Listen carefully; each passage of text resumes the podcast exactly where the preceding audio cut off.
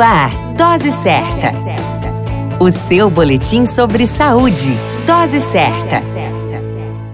Olá, eu sou Júlio Cazé, médico de família e comunidade. Esse é o Dose Certa, seu boletim diário de notícias. E o tema de hoje é uma reflexão sobre a Covid-19. Desde seu aparecimento em dezembro de 2019, a inicialmente conhecida doença de Wuhan e hoje chamada Covid-19 segue mostrando suas múltiplas facetas e artimanhas. Sabe-se que o código genético do vírus foi descrito um mês depois da descoberta, o que motivou a busca frenética por medicamentos e vacinas que pudessem frear a expansão da doença. Muitos medicamentos foram testados, porém a maioria com fracasso científico e descartado pelas autoridades no assunto. A sintomatologia também continua sendo uma incógnita, bem como as pessoas acometidas. Com relação à cronicidade, no momento experimentamos a chamada síndrome pós-Covid, onde um conjunto de sintomas segue manifestando após a doença e não é possível saber quando será o término.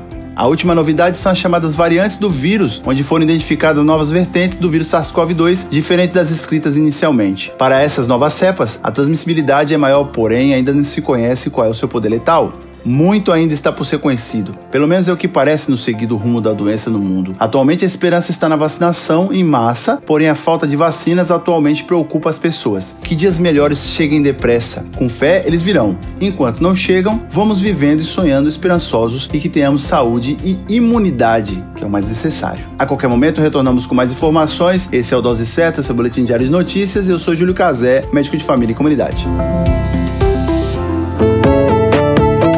Dose Certa. O seu boletim sobre saúde. Dose Certa.